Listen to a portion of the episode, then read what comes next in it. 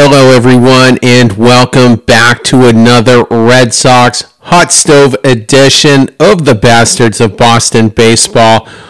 We've got a pretty loaded show tonight. Uh, Bloom was verbally attacked by an angry mob of Red Sox fans at Winter Weekend. We'll be going over that.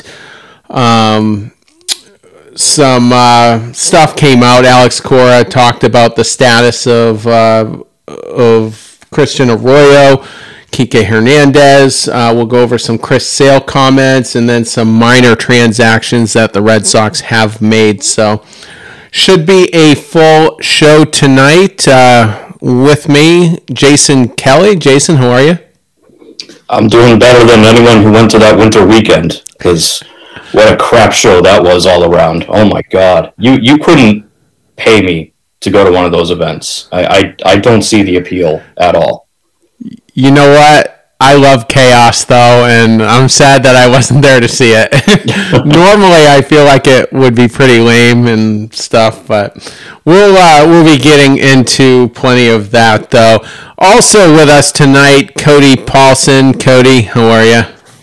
Gentlemen, how are we doing tonight? Good to be on here with you all. Uh, Jason, I agree with you. It seems like a lot of effort and a lot of uh, just to go and, and boo loudly because you're obviously not going to be able to get the opinions out that you want. You're not going to be able to to give them the peace of mind that you you might have, the things that you've been sitting on all winter. But you know, one of the good times it's been to be in Texas to say, "Hey, man, it's out of the cards. Can't even can't even think about it." Again, I uh, it was just that was the talk of social media on Friday night, like on the verge of a you know a big NFL playoff weekend, lots of football going on. It just seems like as far as the Boston, uh, you know, social media landscape went, it was just all comments about Bloom and how you know he was basically sitting up on stage taking grenades. So let's go ahead and get right into that, Jason. What were your thoughts as that night unfolded? Uh, I thought it was cringeworthy all around. It, it was maximum cringe from both sides, from the organization and the guys sitting up there to the fans that were there booing and yelling Dave Dombrowski's name. I will say, the Dombrowski guy, that was kind of funny, but the guy who just, in the middle of Chaim Bloom trying to explain away all their failures, the guy that just yelled out last place was my favorite. Because ultimately, that's, I mean, that is the most, you know, important thing from last year is you finished in last place and they're sitting up there, you know, trying to just explain everything away, and they're trying to do these like backhanded compliments to the fan base where they're explaining, you know, from their side why they think they've succeeded. like, well, you guys are smart. You know this. They, they must have told the audience they're so smart like 18 times. It's like, yeah, we don't need to hear that we're smart. We know we're a smart fan base. That's why we're booing you. Um, so I thought some of the booing was deserved and was funny for like the first couple minutes, and then it was like, okay, like, did you guys really pay all this money to go here and boo Chaim Bloom and John Henry and just you know make kind of make asses out of yourselves? Like, it, it got it got to be a little bit much from the fans, so I thought they ended up you know actually looking pretty uh, pretty pathetic at the end of that, but. You know, at the same time, Chaim Bloom's sitting up there talking about the Mookie Betts trade, and you know, he's like, "Well, it, look, we couldn't sign him, and but we got Alex Verdugo." Doesn't mention the other two guys. Funny enough, one of whom is no longer here. Uh, I guess he's not a big yeah. I guess he's not a big Connor Wong guy either because didn't bring up his name, but brought up Alex Verdugo as if like yeah, you know, Alex Verdugo. That's totally been worth it, and fans rightfully kind of groaned and, and booed at that.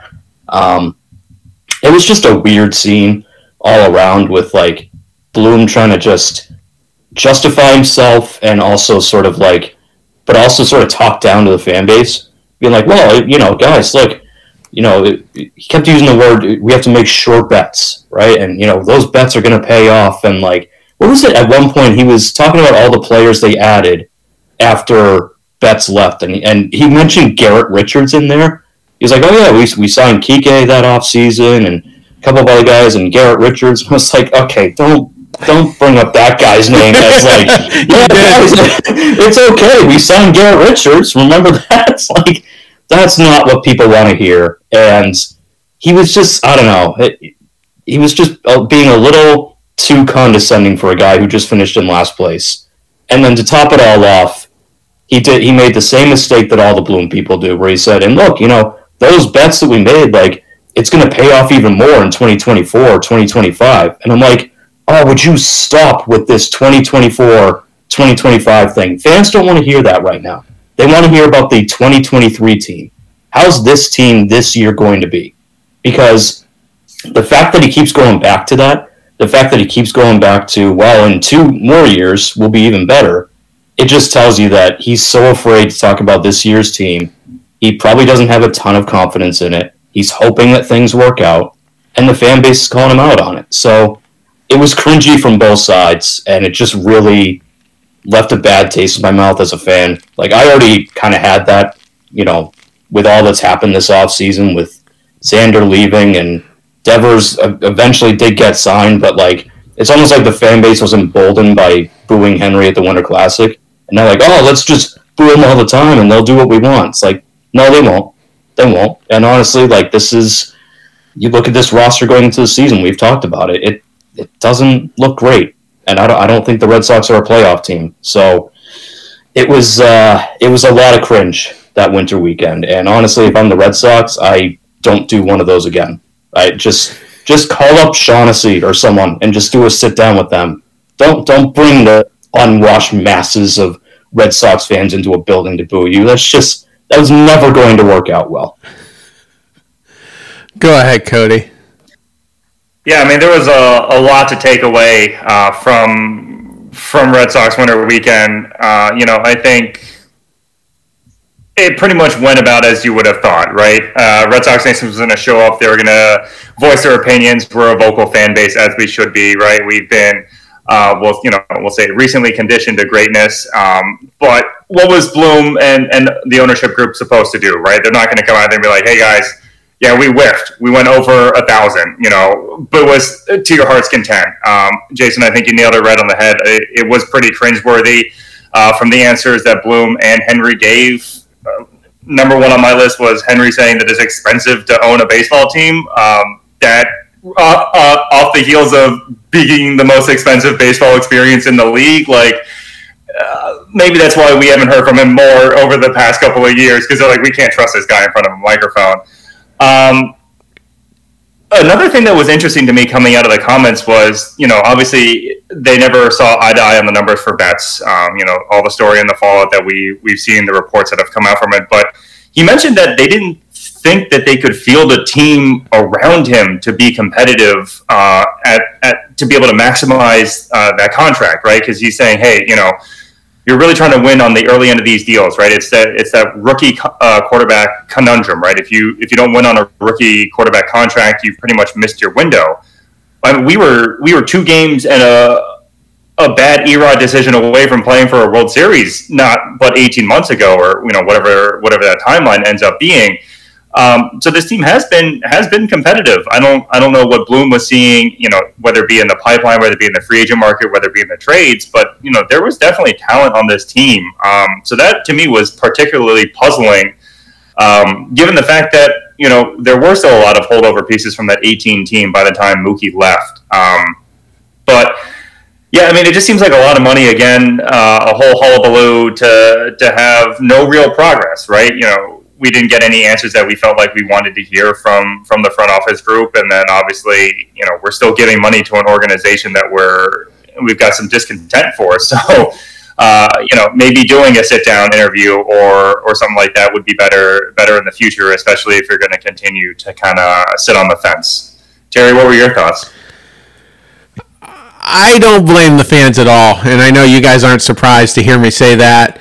Um, you know, I, I've been extremely frustrated uh, for much of, of Bloom's tenure. I, I, think I was pretty fair in in 2021. Uh, I wasn't too hard on him because we got off to this great start and then played above our heads and then we kind of played below our ass for the last two months. But we had such a good enough start that we were able to limp in and and uh, you know do a little bit of damage before we got uh, you know pulled out. But I, I hate it when Bloom and, and Red Sox ownership say we were two games from the World Series. Yeah, you, you were, but the only guy you guys acquired that had an impact on that was Kike Hernandez at the time. That dude went off in the postseason. The two key pitchers that we picked up that year, Garrett Richards, uh, Martin Perez, had no serious roles whatsoever. You know, it was it was Chaim Bloom basically getting there with you know Dave Dombrowski's holdovers. You know, Nathan Eovaldi having a good postseason.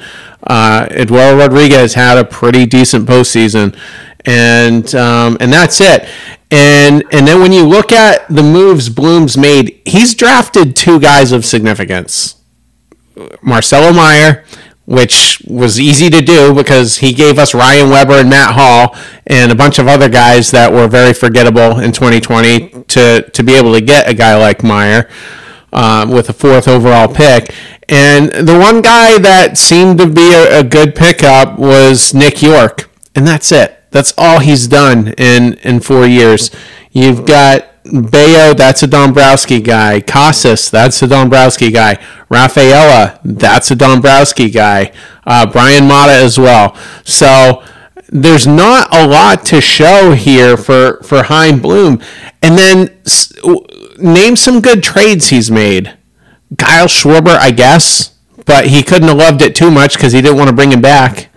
Um, there's been at least one more decent one in there, but most of them have been duds. Most of them have been duds. And uh, this just isn't the guy, this isn't the Tampa executive I, I thought we were going to be getting that was going to outsmart the entire AL East and pull off these amazing under the radar moves, and you just haven't gotten it. And I, I think Red Sox fans this weekend were frustrated. And basically, Bloom, as Jason pointed out, kept saying, wait till 2024, wait till 2024, because that's when all these guys are coming up. It was a four or five year plan from the get go. Red Sox ownership would never admit that, and neither would Bloom, but that's what we got. That's what we got. And even though that's what we got, they said every year the luxury tax isn't a mandate. We'll go over it if it makes sense. Um, so it's it's frustrating because that's the type of rhetoric you're getting. So you have hope every offseason that we're going to do something of significance, and it just hasn't gotten done. And you know when when Bloom keeps saying, you know, we we're building for the future. I I already covered everything. We haven't built much we haven't built much. So I think Red Sox fans, uh, you know, I I would have been. I would have been a big instigator if I was there, and uh, you know, again, I you know, I love chaos. So, um, the thing to me though is, what did they think was going to happen? Because they had to have been clueless. Because John Henry has been the most reclusive baseball owner in the last couple of years. Hasn't given a formal interview in two years. No public appearances. He got booed badly uh, a couple weeks ago at the you know the the Winter Classic, whatever the hockey game is. I always forget the name of it. Admittedly, I'm not a hockey guy, but um, but yeah. So he had to have been clueless. He had to have thought it was going to be pretty safe, and I think they got overwhelmed uh, pretty quick. And the other thing about Bloom is the tone in his voice was very embattled. He was he, he just seemed very embattled. He was trying to justify everything they've done, and I, I think that made it worse. I think that made it worse. If he would have went out there and was a little bit more humble, maybe maybe there there would have been a little bit of, of calmness, you know, eh, had he come across that way but that's not what it was. And dur- during the Devers conference, he he made it a point to go off on this tangent, like, see, look what we did. We signed Devers, and and I, I know a lot of you are mad at us, but you know we're we're trying to do this and that. And in fairness, Bloom had a gun to his head, a metaphorical gun to his head when that when that situation you know, had to get dealt with this year. They had to sign Devers once they let Bogaerts go. So I, I just feel like I'm I'm surprised that I didn't anticipate how how chaotic that weekend was going to be. Yeah, I think the surprising part is because it was winter weekend. It's like that's the event for the the real diehards, but not the ones that are like yelling on Twitter. That's like the event for you know the the senior citizen Red Sox fans who have been you know watching their whole lives, and you know they're the ones who when the team finishes in last place, they go, well, that's okay, just on to next year, and we still love the Red Sox, and you know go Sox, and you know they they got their Red Sox footy pajamas on. Like I think that's why they weren't expecting so much hostility. It's, it's almost like a section of fans just decide, hey, we're going to go to winter weekend and stir some crap up because you know they just felt like it. Um, and I thought it was weird. Like, okay, I get that John Henry is a recluse at times. He's in in Boston. He's the only owner who's more reclusive is the Bruins owner, who lives up in Buffalo and you know hasn't spoken a peep in God knows how long, over a decade. Um, but John Henry's right after him. He's the only owner in town apart from him who like doesn't do interviews, you know, never never makes public appearances. Like he he just he's always on his boat somewhere. Um, so I get that, but the booing of John Henry, he did what he was supposed to do. He signed Rafael Devers. He threw the bag at him, and he got him signed. Now he didn't sign Xander Bogaerts, but you know that's more of a question of you know do you want an 11 year commitment to a 30 year old shortstop? And we've talked about that on this show. Like I'm actually glad they didn't sign that contract because I wouldn't have been happy with that. So if you want to boo Chaim Bloom, I get that because again, he's you know you mentioned the Devers press conference. He said a line in there where he's like, "Yeah, we're going to do this, and it's going to be awesome." And he was talking about like the team contending, going to the playoffs, and potentially the World Series this year. And it's like, you can't sell us that. You cannot sell us that just because you signed a guy who was already here. That's the easiest job in the world to do. It's to sign your own superstar. You don't get credit for that. And we're not going to sit here and go, yeah, World Series back. Well, I shouldn't say we're not going to do that. There are some people on Twitter, some Red Sox fans who literally said World Series back on just because they signed Rafael Devers. Um, but those of us who are actually intelligent and actually look at what's going on, we're not saying that. So he just he comes off as such like a, a fraud sometimes, and I don't think he means to. I just don't think he knows how to handle the market quite yet. Yeah, and the thing with Devers and Bogaerts is they took the worst possible path, you know, in negotiating with those guys. And Devers cost more than he would have a couple years ago, and you know, Bo- Bogaerts, you know, they they insulted him last winter, so. Um, you know, it, it is what it is. But I, I just found it hilarious that Henry thought it was safe to come out finally and just just got absolutely uh, destroyed. It's just hilarious. Cody, any more thoughts?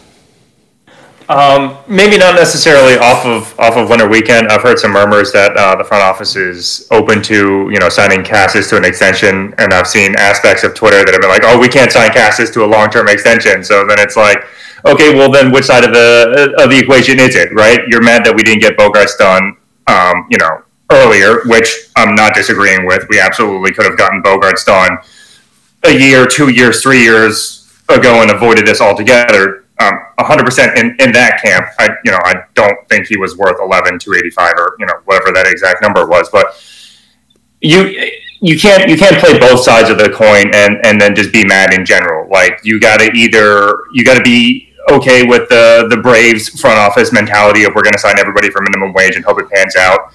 Or you got to be willing to play this game where you might lose your stars. And so, in my opinion, pick a lane and be consistent. But um, this this whole weekend played out as, as I thought it would, and it was just uncomfortable, I think, for all parties. But such as it should be, right? I mean, this is how you have change, right? And and clearly, the past couple years haven't gone the way um, we want them to, both off season and on the field. So, if this is what it takes to get us back to winning ways, I'm here for it. I don't want Henry and Bloom to be comfortable, though. Uh, you know, if if we have a I tough agree. April and May, you know, I want Bloom gone. I hope he's not the guy that's handling the trade deadline if we're if we're in the toilet because I think he's he's gone either way. So I hope they don't drag that out. Um, typically, the, you know, executives do last uh, till just beyond the, the trade deadline before they get the axe. But um, so I, I like that they're not comfortable, and hopefully, you know, hopefully that'll lead to some some better decision making. And uh, just real quick with Casas, I mean, if he has a good year, he definitely needs probably an extension. But I think now, I think it'd be premature because somebody's getting fleeced if if you do it now. Because you sign him to eight years with like two options on the end of it, that that'll be pr- pretty expensive. Um, that that's uh, that's how Acuna's deal with the Braves got structured. But if you do that and he sucks, we just fleeced ourselves. But if you if you wait a year, I just feel like it it makes a little bit more sense at that point. It's just been too small of a sample size. I feel like so, but it's something that they will need to get ahead of, uh, you know, at some point for sure. And um, you know, we'll see. We'll see which way it goes. So hopefully, he just goes off and um, you know that I, I, keep saying if I'm wrong and the Red Sox do make the playoffs, I have them at 78 wins. But if I'm wrong and we add say 12 more wins on top of that, a big part of that will likely be because Casas was a a 2080 or 3100 guy, and you know that's a that's a big part of it. But all right, so let's get on to some uh, comments that I, I, think were mostly made by Cora. Maybe Bloom weighed in on them. But um, Christian Arroyo is going to be our second baseman. Kike Hernandez will p- basically be our primary shortstop. So the big takeaway for me is they're not going after anybody. They're not going to make another. We're not getting an Elvis Andrus type guy that we've been talking about the last few shows. Um, it's going to be someone off the scrap heap in case Arroyo gets hurt is is basically what you're getting. And they're hoping that Trevor Story will be back more sooner than later. But go ahead Jason. Is that is that risky? Is that is that good enough you know up the middle? It's definitely not good enough and I'm not a fan of it. It's too risky. Um, you're counting on Christian Arroyo who cannot stay healthy. He just can't. He, he's never been able to and I don't trust Kike to stay healthy if he's playing shortstop full time. I think that's a much more physically demanding position than playing center field. So, and you know, we saw him get hurt last year. He hurt his hip last year. So, I, I don't love that plan. I wish they would just go out and give Andrus like Elvis Andrus like two million bucks. You know, do do what you did with Raimel Tapia. Give him that kind of contract and just bring him in. Just bring me some depth because it just feels like they're relying on those two up the middle, and then, well, if something fails, we've got Refsnyder. Rob Refsnyder was really good off the bench for you last year, but let's not forget this. That guy was like almost out of baseball before he signed with the Red Sox, and then kind of had a career renaissance with them. So I don't love relying on him either. I, I just why not just go out and sign a guy like Elvis Andrus, who I don't think is going to cost you much, and he he's a much more natural shortstop than Kike Hernandez is for sure. Um, that way you have a Kike, Christian Arroyo kind of, you know, platoon at second base, or maybe just Kike plays there full time. He's more used to being a second baseman than a shortstop, I think. So maybe he's more comfortable there, and you know maybe you move Arroyo around, something like that. But just a small move like that gives you so much more flexibility, and I don't understand why they're not doing it.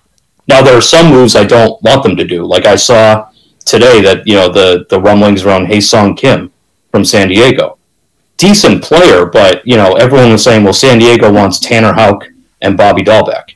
I'm not giving up Tanner Houck for that guy. Bobby Dalbec, uh, you can give me a bag of used baseballs for Bobby Dalbec. I don't care about that.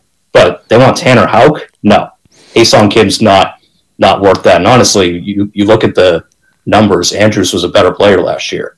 So I just don't know why they're not doing it whether it's Andrus or Jose Iglesias, like those guys are out there and they're not going to cost you much. And it just gives you so much more security and reliability up the middle. And they're, they're just, for whatever reason, They're not doing it, and like you said, they're banking on Trevor Story being back by the All Star break. I'm not convinced of that. Like I, I, everything you hear about this this surgery and the recovery time is like, yeah, best case, absolute best case, perfect scenario is that he's back by the All Star break. This is Boston. This is the Red Sox. We should know better by now. I don't think he's going to be back by the All Star break. It's going to be James Paxton all over again.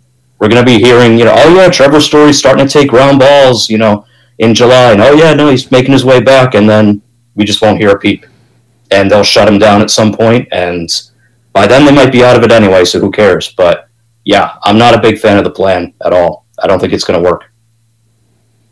Cody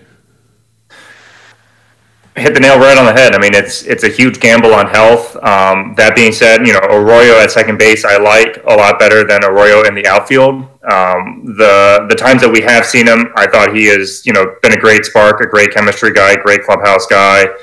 You know, um, big time heart, big time hustle kind of player, great for the infield. Um, you know, if that pushes Kike to short, Arroyo second base, great. But you know, we haven't had a great track record of success in, in medical history with this organization, not necessarily even these players, right? Like, it's like it'd be one thing if our medical staff was gangbusters and and you know kept guys healthier, kept guys off of the um, the injured list, but that's just not that's not the reality that we live in. And you know, Jason mentioned the same thing. You know, I think we see the same thing with Story as as we did with Paxton, where you know, things are pointing towards, uh, you know, we're going to get him back. He's going to go on a, a, minor league assignment and then, you know, a flare up or a setback or something like that, and he's shut down for the season. Um, you know, if it if it costed if it costs Houck and Dalbec to to get Ha-Seong Kim, I mean, I would pack Dalbec's bags personally, but I don't want to see Houck leave for, you know, uh, a mid level shortstop that I don't think solves the problems that we're currently facing. I think there's other holes in this team where you know if we needed to flip Houck for something I would hope to get a little bit more in return. Um, they keep mentioning that there's moves that they're still willing to make, or you know that we're not done yet, or we're going to bring in somebody else. And I'm interested to see who that is. I really hope it doesn't hurt the the current team, and that we don't have to ship off any any major league ready talent because you know, much like Arroyo, when we've seen Houck, he's been good in pretty much whatever role we put him in. He was a great starter two times through the lineup don't know why they wouldn't let him take his lumps, get the third time through in a lost season. Um, and then they moved him into the bullpen, and he flourished there as well when he was able to pitch before he had the, the back injury. So, um, you know, Houck is, and anytime you label somebody the Chris Sale of something, it's got to be good. And I don't see why you would want to get rid of that guy.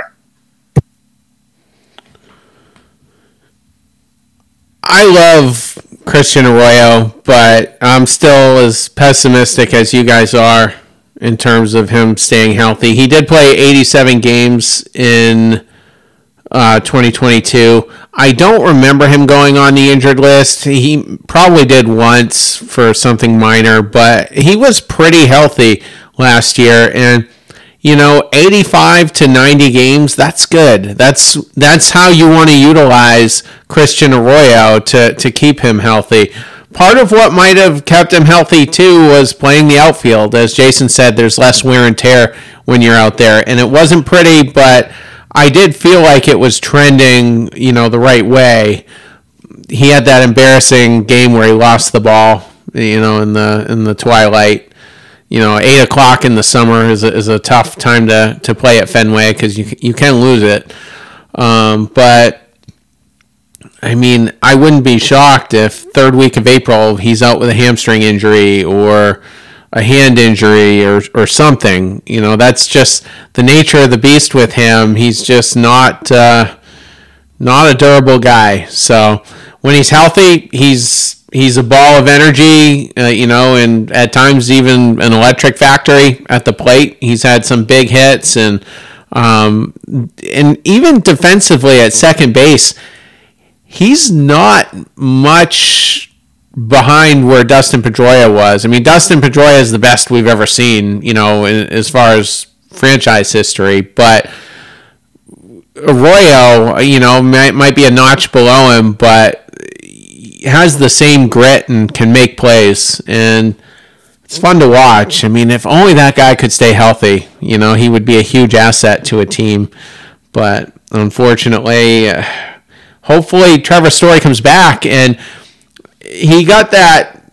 They call it a bracing procedure that's similar to Tommy John, but it's not quite Tommy John. And like Jason said, I'm sick of waiting until July for an impact player we needed right away. I'm so sick of that. And, uh, you know, Sale came back basically on track in 2021 and I don't know, started what, six or eight games, something like that. But, you know, last year, you know, setback after setback and, and Paxton as well. I'm just so tired of of winging it in, in a key area. And the painful thing to me will be what if what if the bracing procedure didn't work and then he needs actual Tommy John? Because the procedure he had done it's only been done a handful of times and uh, for the most part it has been successful but if they really think he he was going to miss most if not all of the season just get Tommy John. Just get actual Tommy John and have a nice durable elbow for the rest of your career with no second guessing. So it's frustrating, and I'll be surprised if we're still in it by the time he's ready to come back. I just. I was screaming from the mountaintops the last winter to, to sign him. You know, why why pay 300 for Correa when you can pay 140 for Trevor Story and get most of Correa's production? So those are the those are the signings I'd rather make, and um, you know, it's, it's so far it's been be careful uh, what you wish for. Uh, as for Kike, I think he'll be okay. I think he'll be serviceable. I don't. It's hard to be much worse than Xander Bogaerts at shortstop. I mean, Xander wasn't great. Let's face it. He he would come up and you know make some plays every now and then, but um, wasn't super great. And the key line from Kike this weekend was that he's been waiting his whole life to be a major league shortstop. You know, that's what he was when he was a kid. And I think coming up through the earlier stages of the minors, that's where he played. So I'm less pessimistic there. I, I think he's healthy. This is a contract year for him. And I think he wants to make the most of it. And, you know, maybe get a you know a four-year, sixty million dollar deal somewhere in that vicinity. Um, you know, next winter from from a team that that could use him, and it's he'll be motivated to because this is a chance for him to market himself as a as a viable middle infielder, and if the team that pursues him sees him more as an outfielder, that's fine too because he's borderline elite defensively. So I'm, I'm not overly pessimistic there. I, am probably less optimistic about um, Adam Duvall's uh, you know ability to stay healthy. He's been dinged up uh, you know in three of the last four years. So um, I think he might have had like a hand injury this past year, something like that. But um, but yeah, health is definitely a concern for the Red Sox. Uh, any more thoughts before we move on? Nope. Okay. Chris Sale says he's a full go for the Red Sox. Um, a lot of I, I I got the I didn't see any audio of Chris Sale, so I, I don't know what his tone was, but it, was a lot of poor me type comments. You know, it's been a tough few years. I've mostly been a minor leaguer because that's where he's done a lot of his uh, rehab type stuff. Um, you know, a multitude of, of different injuries. But yeah, so what are your takes? Are you are you more optimistic, Jason, that, that Chris Sale's a full go? Absolutely not. No, no shot. You could not. Yeah, there's nothing you could do to make me optimistic about Chris Sale. Um, you can show me all the workout videos. You can send me all the quotes. Um, look, I, I don't hate Chris Sale as an athlete or a person. I think he actually believes what he says, and I think that he is a guy who wants to be out there, wants to make 30 to 35 starts, wants to be a, a Cy Young candidate again, wants to be winning. But it, it just, you can talk all you want, but at the end of the day, we need to see you out there on the mound. So I just I'm at the point where like when he first got here and when he first got hurt and he started making comments like that, you went, okay, well at least he's he's got good character and you can see why he's probably well liked in the clubhouse. He's not being you know a bad teammate about it. He's not you know uh, he's not being a distraction. But I don't know. So many years into it now, I'm just kind of like, dude, I, I don't care. I, I don't care what he has to say. It, are you gonna like? Is he on the mound on opening day or not? That's what I want to know. And unfortunately, we won't know until spring training starts up and he starts ramping up. And if he can make it through spring training without any setbacks or falling off any bikes or getting hit by an asteroid, then hopefully he's on he's on the mound opening day, and then then his comments carry more weight because then he'll follow through. But if he's just going to talk and talk, and then you know March rolls around and it's oh Chris Sale suffered a setback today, he's going to be shut down for ten days, then you just throw your arms up and you go, here we go again. It's the Chris Sale experience all over again. So look, it's it, it sucks. It's not necessarily his fault. You know, he's got a violent delivery and he's the thinnest guy of his stature I've ever seen. So stuff like this was going to happen. The Red Sox knew this when they traded for him. They also knew that when they signed him to that stupid extension, which I know you, you bring that up a lot, but it's fair. Like it's you know you knew this guy was a ticking time bomb, and you handed him all that money anyway. So as much as I'm frustrated with him, I'm more frustrated with uh, upper management's decision to give him that deal and the fact that we're still dealing with the Chris Sale saga all these years later. I'd much rather that he was on a different team and someone else was dealing with it. But look, if he's there on opening day and he's pitching, great. If not, dude, just close your mouth, do your rehab, and just stop stop saying, "Oh, you know, I want to be out there, I want to be out there," because you're not out there. So it, it really doesn't matter to us anymore. Cody. The interesting thing to me in the whole Chris Sale saga is we we couldn't get this guy to give us an interview when he was pitching 200 innings, striking out 250 batters, being a perennial Cy Young candidate. It's now that he's had all this time where he's rehabbing or you know riding bicycles poorly uh, that we get to hear from him. And you know, I think he's the same person that he's always been. It's just now we have the chance to hear from him. Right? He's not doing his pitching program. He's not doing his rehab or his um, you know off day regimens, and and so we get to you know peek behind the curtain a little bit more. Um, we're committed to him. You know, it was a decision that we made to, to sign him for the contract extension that Jason mentioned, and we got to live with it. So call it the optimist in me, call it you know the person that wants to try to see light at the end of whatever this tunnel is. We're left with no no choice but to believe him, right? I mean, if he says he's all go, he's never been a guy that that kind of lies to us, and you know, he's never said, "Oh, arm feels great," and then shuts himself down. Uh, you know, he says arm feels great, and then punches a TV, and you're like, "Well, that's not great," or you know, things are looking great, and he takes a line drive off the hand. He has had some bad luck. Uh, you know, call it what it is. He has had some weird injury history recently. Um, his arm is is younger than he is, right? You know, he's missed a majority of the last three seasons, so that's you know 30 starts a year that he hasn't been throwing.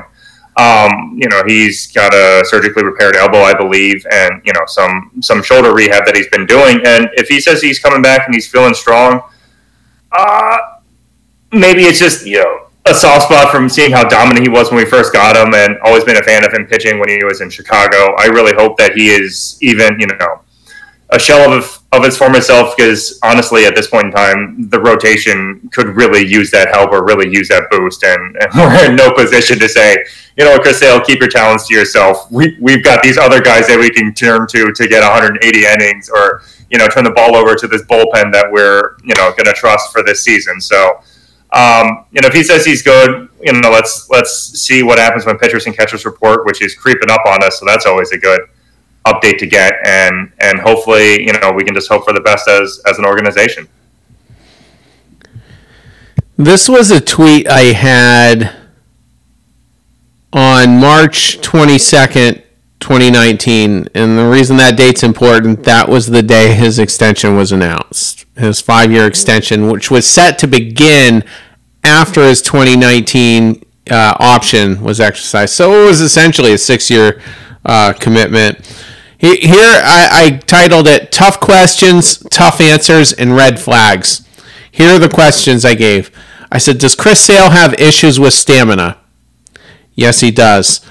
Has Chris Sale limped to the finish line the last three straight years? Yes, he did. Has Chris Sale looked like crap the last two postseasons? Yes, he did.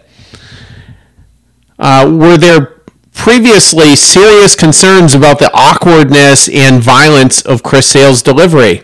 Yes, there was. Did it only take a year and a half after the trade for these injuries to crop up? Yes, they did. Uh, do players who are typically injury prone in their 20s spend much of their 30s also injured? Yes, they do. Was it insanely stupid to not take one last good hard look at Chris Sale before the end of that 2019 season? Yes, it was. And that September, that's when the uh, you know the partial tear in his UCL was discovered. And could they have signed him after 2019 anyway for a bigger discount? Yes, they could have. And then I ended it. The last question was Did the public relations nightmare following the botched Jon Lester negotiations factor into them hastily signing this deal? Yes, it did. And I was concerned, deeply concerned that the Red Sox went forward with that deal. And it has worked out way worse than I ever could have imagined on that day. It's worked out so bad. And you're just hoping to salvage something from it. And there's two separate things, and I, I've mentioned this recently, and I'll, I'll hammer on it through spring training. Chris Sale staying healthy is one thing. Pitching to a level of even a number two or number three pitcher at this point in his career is a whole different thing. He might be a mess on the mound. So I'm not. He's nothing he can say will will make me comfortable. And and Sale always has a a way of criticizing himself. Uh, you know, during interviews after a bad performance or after another injury, and that's old to me. Because, yeah, it sounds good for five seconds, but he's really taking the easy way out. He's like, well, if I destroy myself, maybe they won't, you know, destroy me. And part of me is wondering this is just intuition it's nothing you know i can ever prove or anything but part of me thinks he might actually be comfortable on the injured list. And i think david price was that way after 2017 you know when he was feeling the pressure oh i'm just going to complain about something and and take a couple weeks off. And notably that happened uh, you know a couple of times against the yankees early in that 2018 season. You had the weird Fortnite uh, carpal tunnel thing. Uh, he took himself out of a game against the Yankees in April um, because he, he was saying he couldn't feel his hand, but immediately after the game, he says his hand feels fine now. So uh, there's just something about maybe living up to the contract and pressure. I, I, think I think Sale just if he's on the injured list, he's out of sight, out of mind. So I think him or Paxton, one of them will not be ready opening day, and possibly both. But yeah, so I am buying no shares of Chris Sale uh, for 2023. Any other thoughts before we move on? The only one I had is that, like, when's the last time you heard about Chris Sale, you know, working on something in the off season, like trying to build up his core strength or something? You don't hear that. Like we heard this past offseason, Brayan Bello, you know, really worked hard at strengthening his legs because he thought it was really important as a starting pitcher. He's obviously not as tall as Chris Sale. He wanted to have very powerful legs so that he could withstand, you know, uh, the beating of having to throw, you know, 160 plus innings. Uh, Jon Lester back in the day did the same thing. He built up his core and built up his legs. You know, that's why he had he had legs the size of tree trunks. You know, towards the end of his career, and he was always Mr. Reliable. He was good for 160 plus innings every year, even later on. Um, other pitchers, you know, Justin Verlander completely reinvented himself because he was not healthy and he was sick of getting hurt. And look at him at you know at the age of 40, still doing it. So I don't and like this was a similar thing we dealt with with Clay Buchholz. Clay Buchholz was always a wiry, thin guy, not really in great shape, and he would always get hurt, and you would never hear about him saying, "Oh yeah, I'm gonna I'm gonna work on you know I'm gonna do a new like exercise routine to, to put on more muscle and make sure I don't get hurt again." And he, he never did that, and he never had a long career after that because he just kept getting hurt, and that was it. So where's that with Chris Sale? Like, is it just because he's Chris Sale and he, you know, the name brand is, is enough and he goes, oh, I don't need to change up my, my off-season routine because I'm Chris Sale and I can just, you know, even though I've missed all this time, I can just get back to my old form, you know, in with the snap of a finger. Because that's annoying. Like, dude, if you keep getting hurt, and I get it, the line drive was not his fault last year, but he keeps getting hurt, and it's like, can you do something? Like, I, I would feel a lot better instead of hearing him talk about, oh, you know, I, I want to be out there and I feel bad for letting my teammates down, I would feel much better if he said, yeah, I actually started, you know, doing better core stuff, you know, in the off season to try and build up more strength so that I can go out there and pitch 25 to 30 times this year and hold up and, and be there for my team. That would make me feel better. But you never hear that. So that that's why I'm with you. I'm, I'm not buying into it. Cody. I mean, I agree with you guys. Like, if if Chris Sale was the white whale of a free agent starting pitcher, and and we were deciding between you know um, pursuing him versus going another route, I would not be buying into you know his offseason regimen or, or or these quotes as as well. I think you guys absolutely made some tremendous points and hit the nail right on the head. Uh, it, it's the fact that we have committed, you know, some of the the limited resources that we do have and some of the financial inflexibility. Um, that we're currently we'll we'll call it currently facing is because of this contract. So I, am left in a position where like I'm just choosing to be optimistic in, in the hopes that we get anything because the money's gone, the money's spent. So let's let's hope something comes back because otherwise, boy, it's the baseball season's not a short one. and another thing with Sale he's going to be 34 by opening day. I, I, think his birthday's in late March. And most great pitchers, you know, they start to lose stuff, but they reinvent themselves. We, have seen Clayton Kershaw; he's throwing low 90s. He's nowhere near the the Cy Young pitcher he he once was, and he won three or four Cy Youngs, I think, in the in the 2010s. Um, another guy who hung on through his late 30s, uh, Zack Greinke, um, you know, found a way to pitch pretty effectively. Um, CC Sabathia had a bit of a resurgence uh, late in his career. So Chris Sale needs to figure that out, and there's been no evidence of that. In his brief stints back, and he pitched more in 2021 than, than last year, obviously, but he he looked like he was trying to be the same Chris Sale of 2017, 2018. Those days are over. You know, people aren't swinging at his fastball up and away anymore because it's not a strike. So all he has is his slider down and in, and that's just not good enough. That's not good enough unless you're a reliever. So hopefully they figure something out. A new pitch, a, a variation of, of a pitch that he's throwing. I, I don't know what that's going to be, but, um, you know, they, they've got to do something because he's going to be 80 pitches in the fourth inning just about every time out, and that's that's tough to watch. So, all right, Red Sox uh, picked up a couple, uh, made a couple of minor moves. Uh, Raimel Tapia is here on a minor league deal. I think it's worth two million if he is um, promoted to the big league club. Uh, I'm not sure there's really a fit for him. Our outfield, you know, is pretty set with Verdugo, um, Adam Duvall, and um, of course Masataka Yoshida, and you got Refsnyder off the bench. So, I mean, maybe it's a good insurance policy if Duvall gets hurt, but I just don't know. But what kind of an impact do you think he could have, Jason? Well, it depends. Um, so they signed him to a minor league deal, and he gets two million if he makes a big league roster, right? So it's one of those things where they're going to bring him in. It's a spring invite, and they'll see how he plays. I, I mean, this guy got a lot of playing time in Toronto last year.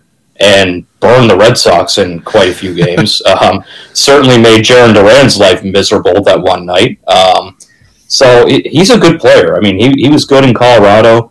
Um, again, not a power guy, just kind of a slap hitter. He's got decent speed. I don't know defensively how Bad. good he is. I think he's just a little bit average. He, no, he was almost a negative one WAR last year. Okay, so so yeah, I mean, and that's a problem because Fenway is a difficult one to figure out unless you're in left field.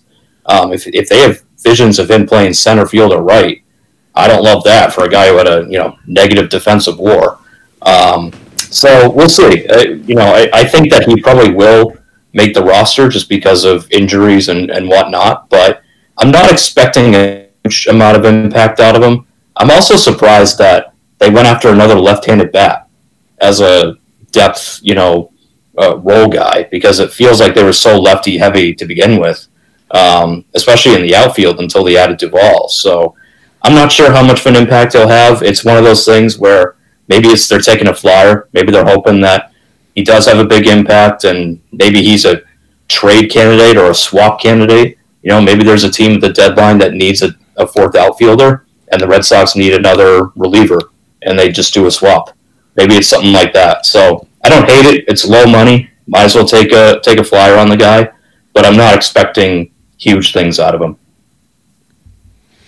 Cody. If this guy plays 81 home games, I'll be thrilled.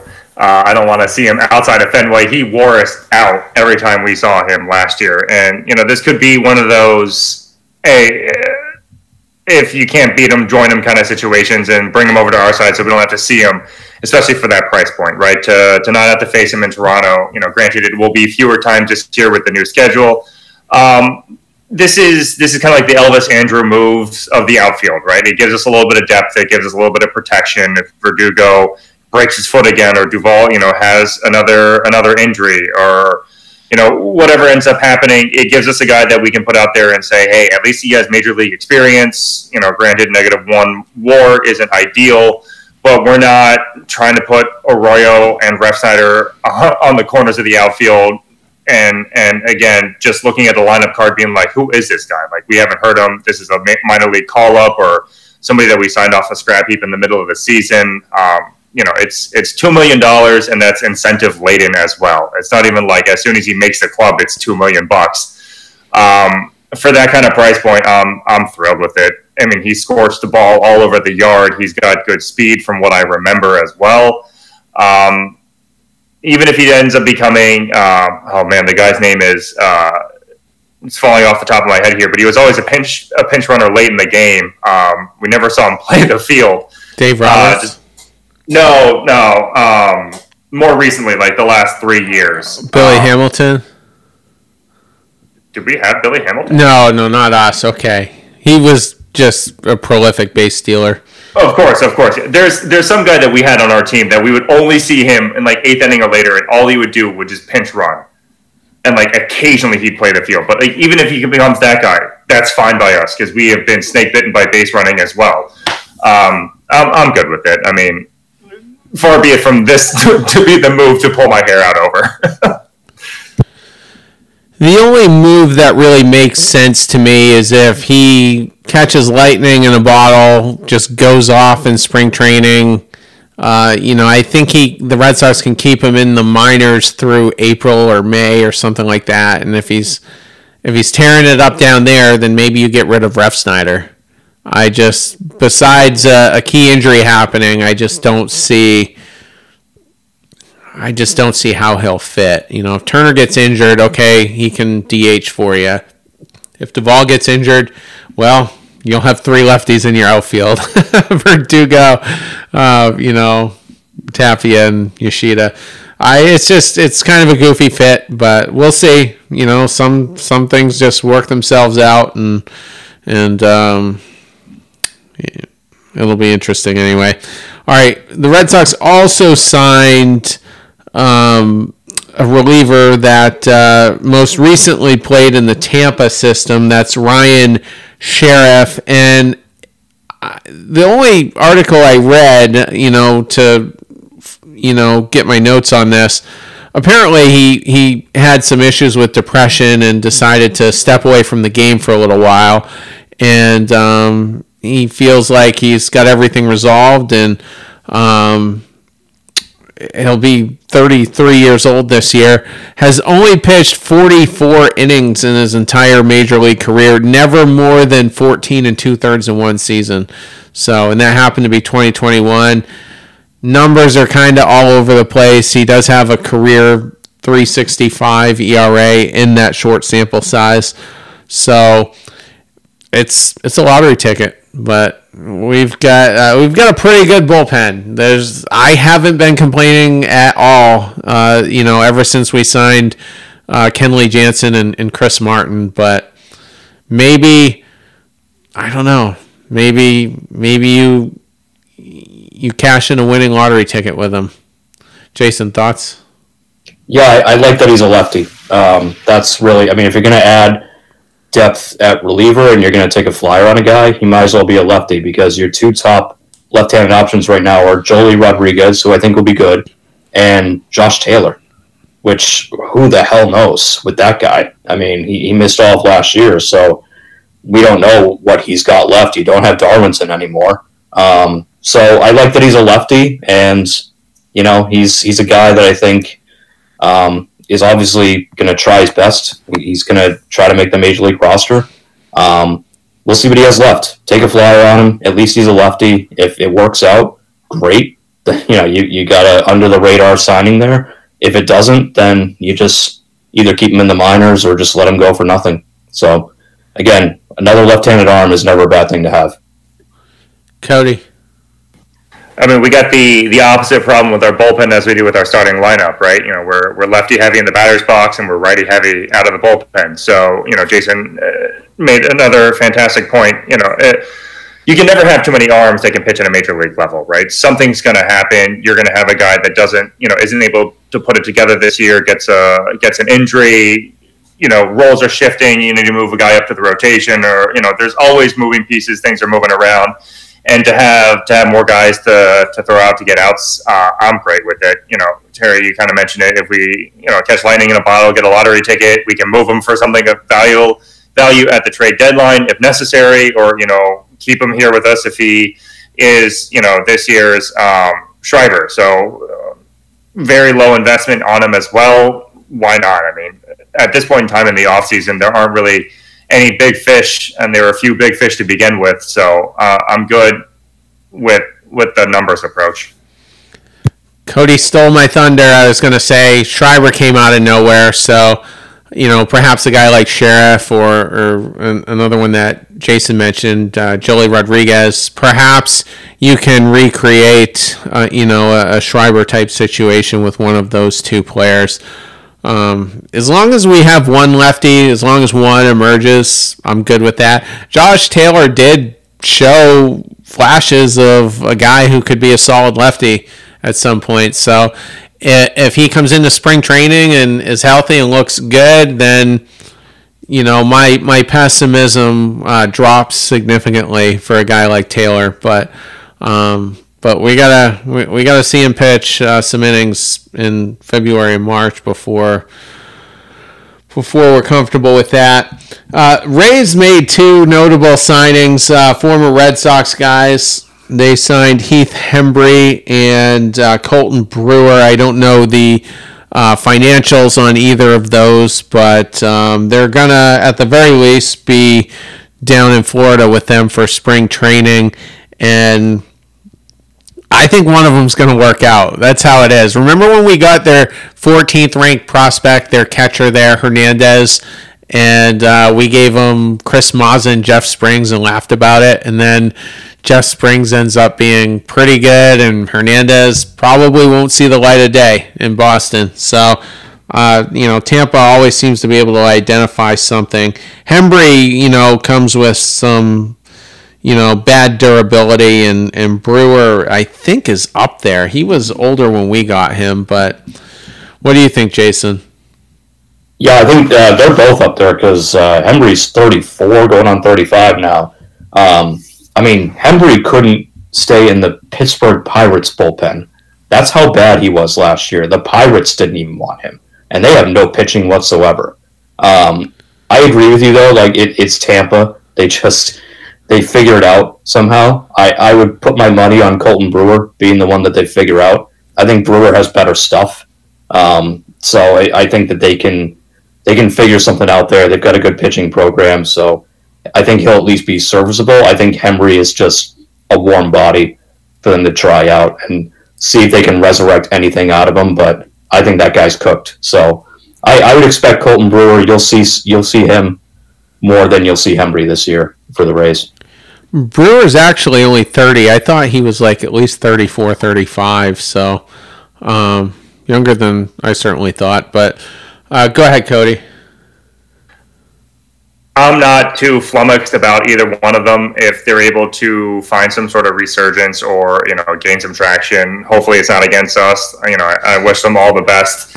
Um, I, you know, I, both of these guys. I mean, Hembree obviously had that that pretty strong stretch for us there for a while, and then um, pretty much fell off the face of the planet after the Pivetta trade. And you know, I guess that's a win in in the Bloom column, uh, just based off of the performance, not necessarily arm for arm talent.